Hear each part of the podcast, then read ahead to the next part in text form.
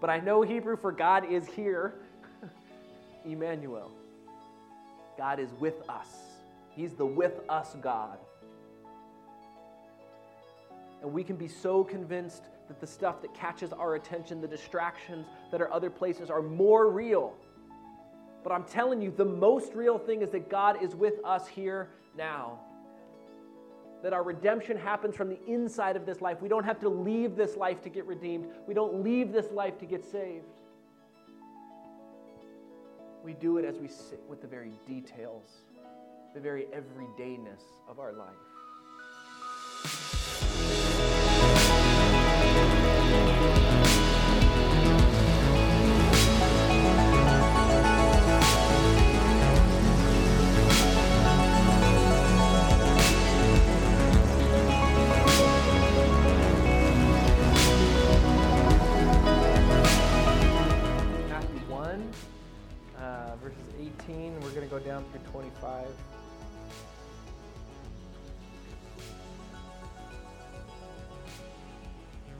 While you're turning there, um, just a quick reminder: if you're if you haven't been here before, we kind of have we have these things called connection cards in our bulletin. We would love for you to fill them out um, if you trust us with your information. We won't um, we won't spam you. Um, we won't send you sign you up for any mailing lists um, without your permission. Uh, but we, it is a way for us to connect to you and um, to possibly just kind of get a sense of where where you are, what you're about, um, and and kind of I don't know. We would we would hope that uh, there might be a way for us to connect more deeply uh, than just one service on a Sunday morning. So um, so that's what those are for. There's actually a box by the door as you walk out. I think it's on the left side right now. It's a little wooden box. You can slip those in there. All right, Matthew 1, verse 18 to 25. It says, Now the birth of Jesus Christ took place in this way. When his mother Mary had been betrothed to Joseph, before they came together, she was found to be with child from the Holy Spirit. And her husband, Joseph, being a just man and unwilling to put her to shame, resolved to divorce her quietly. But as he considered these things, behold, an angel of the Lord appeared to him in a dream, saying, Joseph, Son of David, do not fear to take Mary as your wife, for that which is conceived in her is from the Holy Spirit. She will bear a son, and you shall call his name Jesus, for he will save his people from their sins. All this took place to fulfill what the Lord had spoken by the prophet Behold, the virgin shall conceive and bear a son, and they shall call his name Emmanuel, which means God with us.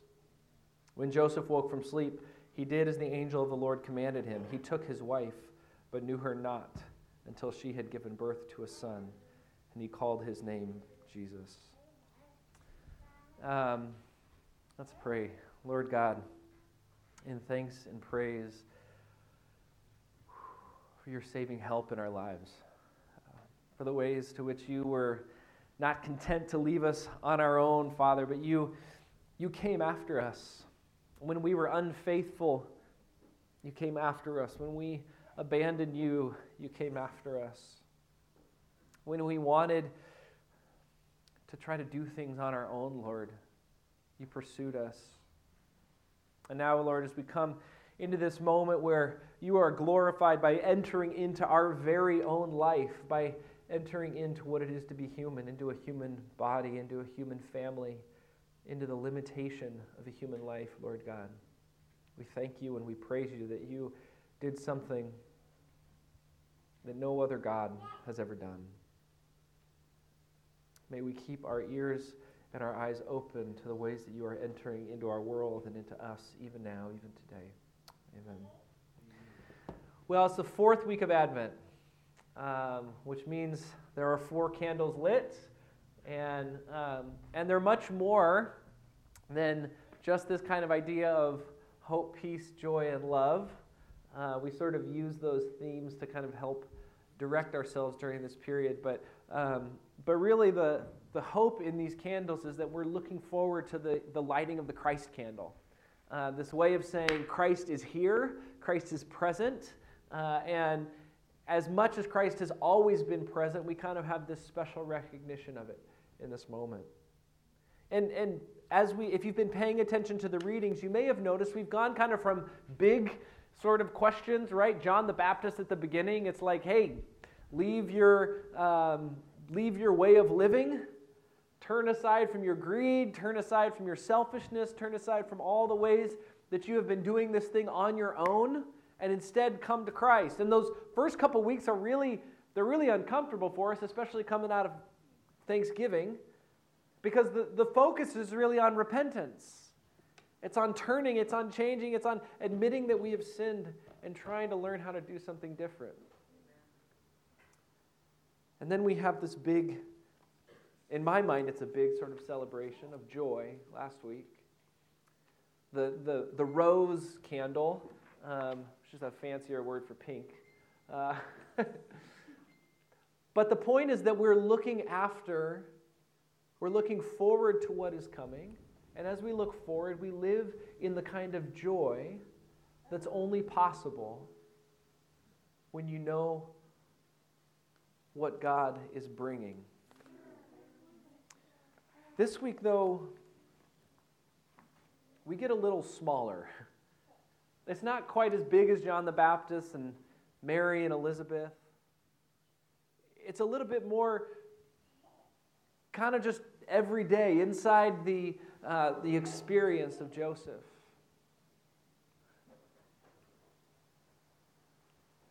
We're brought into that small and limited experience of that family. We see into Joseph's head, kind of literally in his dream. We work to follow the Lord through all of that. I don't know about you, for me, I don't think about Joseph all that much. His story is kind of told in Matthew, Mary's story is told in Luke. Mark and John don't have a nativity story, they don't have a Christmas story per se. There are things that remind us of Christmas in those Gospels, but they don't have the same kind of thing. And so it's only here in this one Gospel that we get the story of Joseph. And honestly, he's just, he's a little bit further down the line than Mary is. But he's really central. He's really central to the story. And sometimes we write him off. We just kind of go, okay, he's like Jesus' stepfather. Um, and we sort of do that whole thing. But in reality, Joseph really is more than just sort of a stepfather or an adopted father. He is the legal father of Jesus, right? If you pay attention to those genealogies that connect Jesus to David, which is a big deal, right? That Jesus is the son of David, that he comes in that lineage, it matters because it means that he has a claim on the kind of life that the Israelite, that, the, that Israel, that the Jews at this point should be living. And that lineage is tracked through Joseph, his legal father.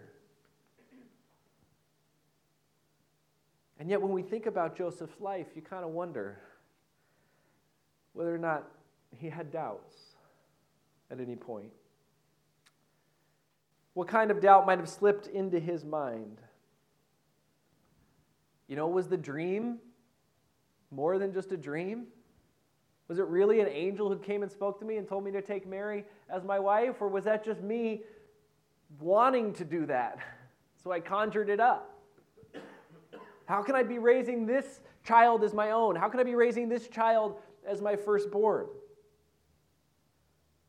Sort of remind you of all the adoptive parents who open up their lives and their homes, grandparents who take in their grandkids People who open up their lives in ways that they don't have to. Not that they shouldn't, it's just that they don't have to, and they could maybe wriggle out of that responsibility if they wanted to.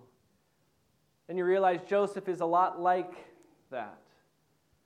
Opening up his heart, his family, his whole life to one who is biologically not his. living out of the fullness of that love. And then as he raises the young Jesus, I mean, he, he teaches him, right? We know that he taught Jesus a trade.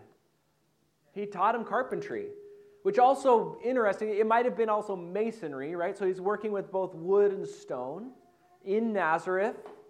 As all of these cities, historically, you look back, Romans were building all these cities up in that northern part of Israel.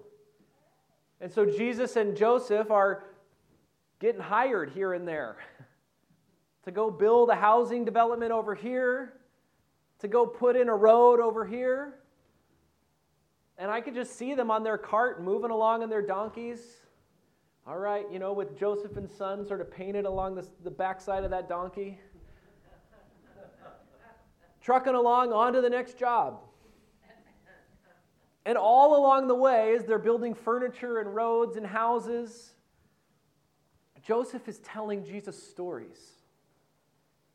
He's pointing out into the field and telling stories about the workers who are out in the fields. He's telling him the stories of Scripture. He's recounting to him the Torah and how do you be a fair and just and wise and righteous businessman? What do you do when somebody tries to cheat you? What do you, what do, you do when somebody makes it really easy for you to cheat them?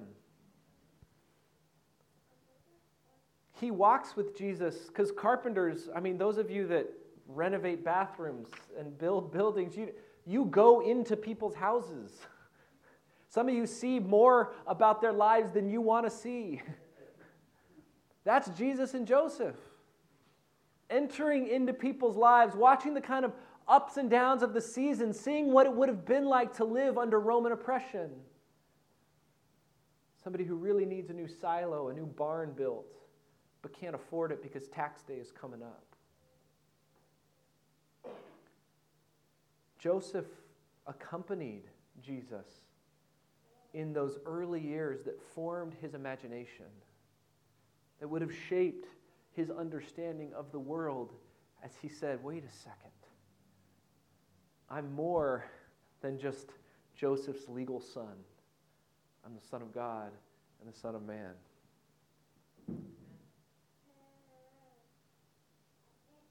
Joseph also sees that the world's solutions to the problems that his people encounter are terribly unsatisfying. He's a just man, the scripture says. And the word just doesn't mean he's just a man. Uh, the, the word just is like justice, right? But that justice, it's the same word actually for righteousness. So he's not just a just man, he's a righteous man. Joseph is not willing to cheat. And no doubt he's resistant to being cheated. We don't see in Joseph anything that wants to enact vengeance. You know, here he is. He's in, betrothed to this woman. He's engaged to this woman, which is in all things except the sort of central final act, he, he is married to Mary. Legally, even. So, even without having married her, in order for him to break off the betrothal, there has to be an actual divorce. And yet, when she apparently, obviously we know does not, but when she apparently breaks that covenant, he doesn't seek vengeance against her. What does it say? That he goes to divorce her quietly. He doesn't look for his pound of flesh among the one who he thinks has wronged him. There were public forms of divorce. There were ways of divorcing somebody publicly that everybody would have known about, that everybody would have seen, and that would have been a mark on you for the rest of your life. And yet Joseph doesn't choose that way. And cultures everywhere, always, have always had a way of taking women, taking people, who have had something shameful happen and kind of shipping them off somewhere else. They just sort of disappear? And it's not good. I imagine that's what a quiet divorce probably would have been like. That Mary would have just gone to a relative's house in another town and had the baby and grown up there. But Joseph chooses, you notice, he chooses the most righteous option available to him. He chooses the thing that's going to cause the least amount of harm to anybody else. How can I do what I know that I need to do, right? Which is to end this relationship, but do it in a way that does not harm her.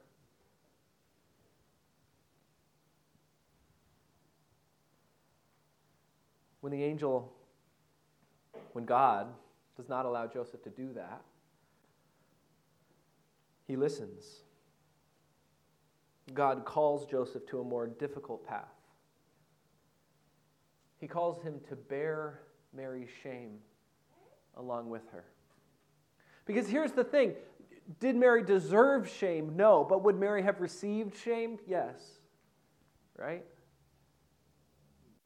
Would people have seen her as somebody who had broken that vow? Yes, they would have. But God doesn't leave Mary alone in that. He doesn't leave Jesus alone in that. He calls a just and a righteous man, Joseph, to walk with them and to shoulder it with them. I had a pastor who always said that the rib, the picture of Adam and Eve, right? The rib is taken out of Adam's side, not out of his foot so that he can conquer over her, and not out of his head so that she can conquer over him, but rather out of his side so that he can protect her. Right? I don't know if that's perfect exegesis, but it certainly gets us where we want to go. And Joseph lives that kind of life of protecting and sheltering Mary and Jesus, of being the kind of husband that he should have been. He takes and he holds that shame on their behalf. No doubt he shielded them throughout their lives from whispers and assumptions that he would hear when he was out in town about who Jesus' daddy really was or what kind of woman Mary really was. And yeah, I'm convinced that, like a stone arch that doesn't have any mortar holding it together, it's only the integrity of that structure is in the materials themselves. You know what I'm talking about? That as you stack up stones, and no doubt Jesus and Joseph found themselves building exactly that kind of thing from time to time. Joseph's life held up like one of those arches. He didn't need something external to prove him true, to prove that he was full of integrity. The integrity was present in the very materials themselves. His life becomes this invisible undeniable fact of their strength. And I wonder if Joseph was ever confronted by anyone or who he told about the dream. Did he only tell Mary and Jesus? Do you think he had some close friends that he shared that with? Joseph, is this really your child? I'd guess that by watching the relationship between Joseph and Jesus, you would have gotten no hint of any difficulty or division between the two. Joseph serves as a model for all fathers. He serves as a model for all men. He serves as a model for all leaders, for everybody who would put out an arm or a wing over somebody else. Even for natural fathers I don't know if you've ever looked at your, let's say, natural kids and you just go, where'd they get that? There's a sense in which your kids, even the ones who kind of come from you physically, biologically, are not yours. They don't belong to you. Legally, maybe, but ultimately, even they are God's. God's with an apostrophe, right? Not God's plural. They belong to God. You are caring for them. But they don't, they're not here to serve your purposes, parents. You are ultimately here to serve God's purposes in their life. I'd hope that we would all be like Joseph. That we would defend and lay down our lives so that their true nature, which has been given to them by God, would have a chance to emerge. That we would serve, that we protect, that we would defend so they can become who God wants them to be. Last week at Starbucks, uh, I was sitting there writing, and uh, dad walks in with his daughter. They're both wearing, you know, it's like 9 a.m. On, on a Saturday morning, and here comes his dad. He's, they're both wearing bathrobes and slippers as they walk in. She's got like this like pink fluffy thing, and, and he just looks at me and he goes, "It's daddy daughter day," like, you know, like it couldn't have been anything else. And, and I love that picture because that's Joseph. Like, I'm going to go out into the world in a way that makes me vulnerable. I'm going to look a little bit silly, but I'm going to do it for the sake of my child. Right? I'm going to be here in this way, even though I really don't want to be standing here in public in a bathrobe. I'm going to be here like this for the sake of my girl. So that she knows that I care about her. So that she knows that I will extend myself for her, that I will put myself out there for her.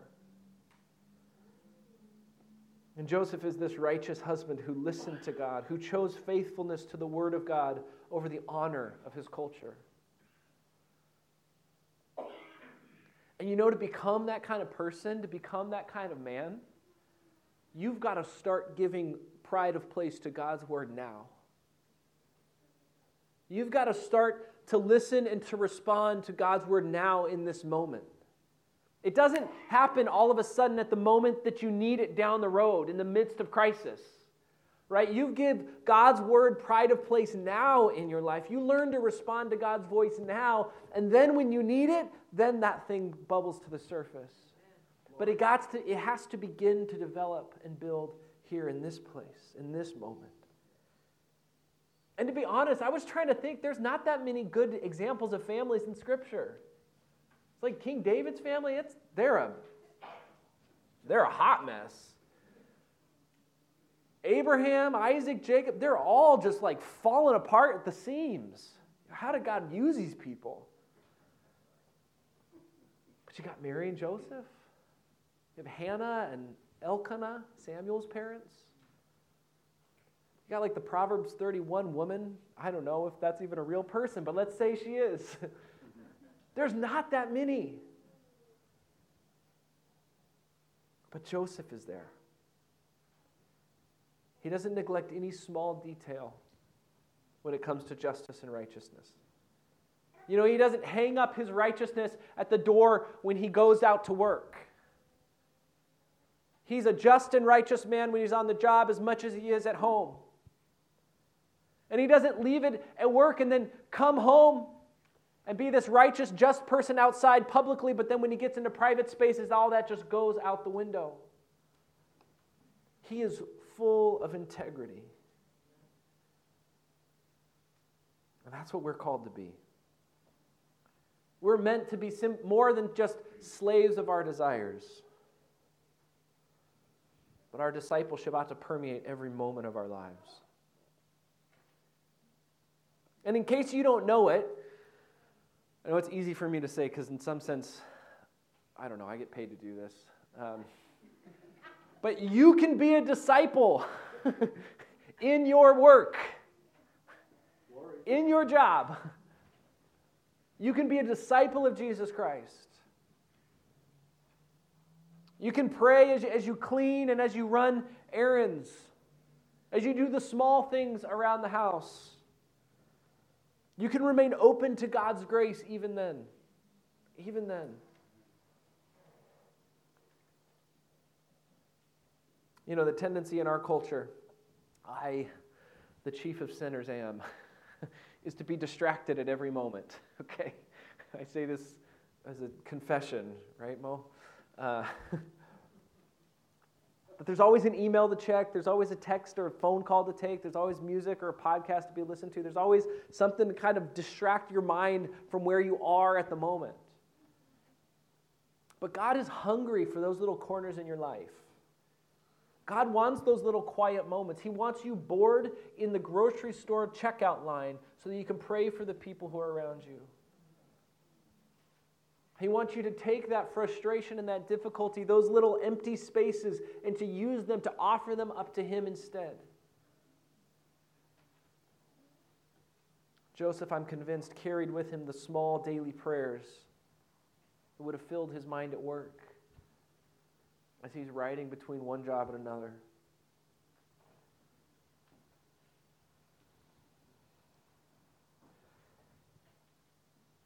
I have no doubt that Joseph suffered for living this way. I am sure that he lost some jobs because he married Mary. I'm sure he wasn't always welcome at the local market, coffee. I don't know what they had. What did they have? Somebody tell me. the local, local watering hole, yeah. right? Yeah. I'm sure he didn't always get quick admission into the little boys' club as people were gathered around and talking about things. Because righteousness is not always received well, even in the church, even where it should be. People are often resistant to those who are just and righteous. But our task is to be the kind of people where that kind of life is encouraged, where it's called out of our young people, where it's called out of our kids, where it's expected of our young adults, where they're pushed and challenged to try to say, here is this exciting, actual, adventurous kind of life that the life of sin leads you down a bunch of dead ends. But life that is lived within God is a never ending, unfolding adventure. And so often we want to be around people for what they can offer us. We want to be around somebody because they have something to give us, because they're going to connect us to somebody that we want to know, because we have something to get out of that relationship.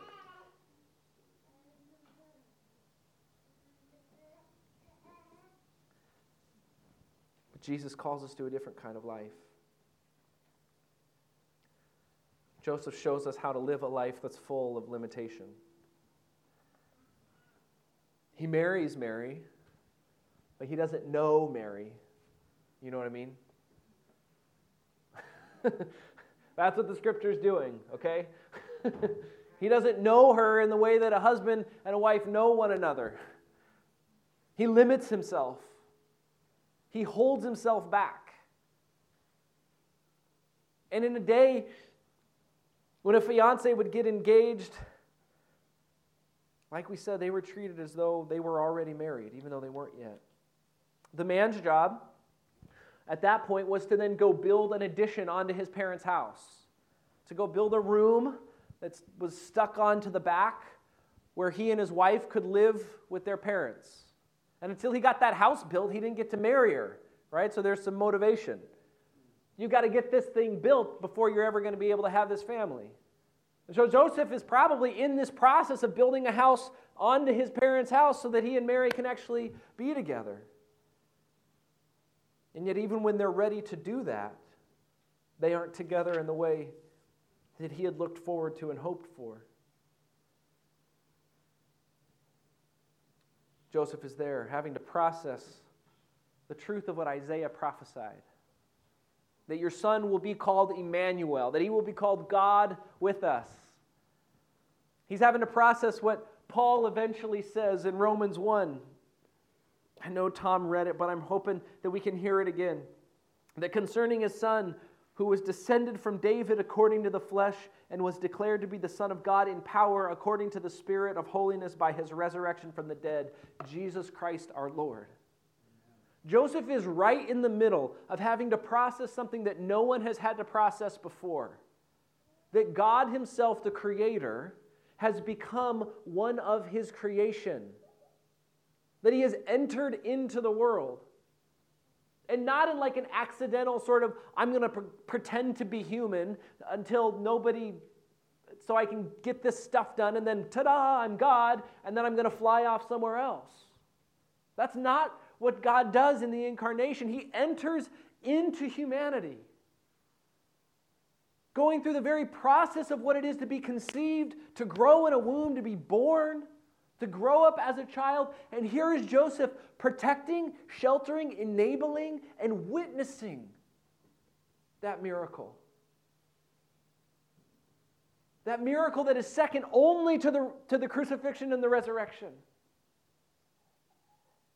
But God is here in the midst of human life, taking on human life, living it, and as He lives it, He redeems it. Do you see that? God doesn't redeem us from afar. Somebody else might be willing to come and solve your problems from like way over there in another time in another place. But that's not how God does it. Our God actually enters into human life and redeems it from the inside out. It's not a program, right? It's not something that we can then go like apply ourselves to. This redemption that we're talking about is a miracle that takes place from the inside out. It's nothing we have control over. It's nothing that we can grab and manipulate and make our own. We can only, like Joseph, say, Okay, Lord, if that's what you say, then do what he asks. Name him Jesus. Take Mary to be his wife.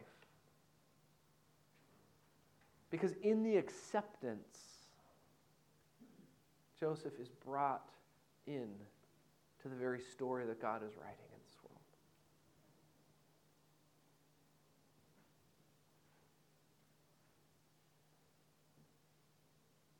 Joseph knows that rich, Emmanuel's not here today, but oh, he's in there. Okay, he is here. he's the, well, I don't know Hebrew for over there, uh, but I know Hebrew for God is here. Emmanuel. God is with us. He's the with us God. And we can be so convinced that the stuff that catches our attention, the distractions that are other places, are more real. But I'm telling you, the most real thing is that God is with us here now. That our redemption happens from the inside of this life. We don't have to leave this life to get redeemed, we don't leave this life to get saved. We do it as we sit with the very details, the very everydayness of our life.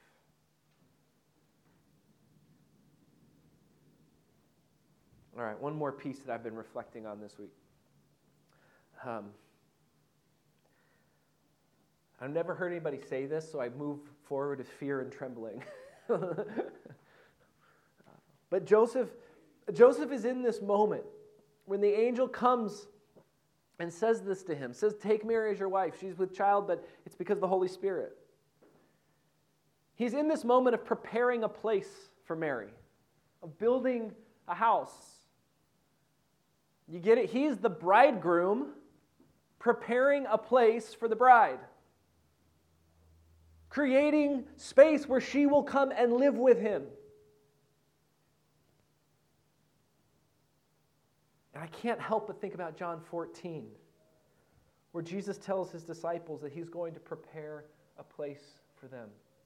Over and over in the New Testament, we get this picture that Jesus is the bridegroom who's coming to take his bride, and he's going to take, him, take them to the place that he has made ready for them. Amen. And here is Joseph coming and taking Mary into this place that He's made ready for her. Jesus is even now like a betrothed husband building a place for us, preparing a place for us with the true Father, building on an addition to the Father's house. And He will come to get us. He will come to bring us into that home where all families will be healed where all things will be made right, where all the brokenness and the awkwardness and the difficulty of getting together with your families during the holidays, where that will be exploded from the inside out. Well, there'll be no more of that because there will be no reason for us to hold on to our own selves, to our own future, to what we want for ourselves. Instead, God will be all in all. All of us will have submitted ourselves to God's desires for us, and everyone will be focused in that one direction all things will be healed. And Christ's presence will redeem all things. But just as Christ is getting that moment ready for us, he also gives us the power to wait like Joseph for the fullness of time, to be righteous in the meanwhile. Joseph waited for his, for his bride and he received her, looking to her best and not to his own best. By His Spirit, Christ enables us to do the same. He enables us to be a part of families that are difficult and embarrassing. He enables us to shield and to protect those that are weak, those that have had shameful things happen in their lives. He enables us to welcome them in. He enables us to be a part of churches that are small and still imperfect, but to do it in the hope that Christ will not abandon his church. We are excitedly, expectantly looking forward to the home that Christ is building for us. And he will enfold every one of us who believe. He will bring every one of us who trust in him into that place. Everyone who is willing to have Jesus as the head of their family will come into the home that Jesus is making for us. And in the meanwhile, this faith enables us to live in the light of His grace. You know, it's the darkest part of the year right now. But by Christ's grace, we are lighting candles and putting up lights on our houses as a way of saying that the darkness will not overcome us. So, my question for you today, my hope is that today you'll lay down your anxiety about the future. You'll lay down any sense that the darkness has creeped in on you and determined your life. And trust instead that Christ's light conquers over even the deepest darkness. My prayer as we come to the table today is that you will surrender control over yourself and over those close to you. And you'll trust instead that God, who established Jesus' earthly family, will do the same with yours. No one can protect us. No one can sustain us better than God can. But like Joseph, let us put our hope in him because he is Emmanuel, God with us. Let's pray. Lord God, I know how deeply I am in need of you. I know how desperately I need your help. I know how deeply we fail to save ourselves. So, Lord, we pray, coming to you this morning in the knowledge that we cannot save ourselves, we come to your Son, Jesus, both praising that you have saved us and asking for the strength, Lord, that the salvation would go deeper. That we would turn over any fear that is left, that we would abandon any hope in ourselves.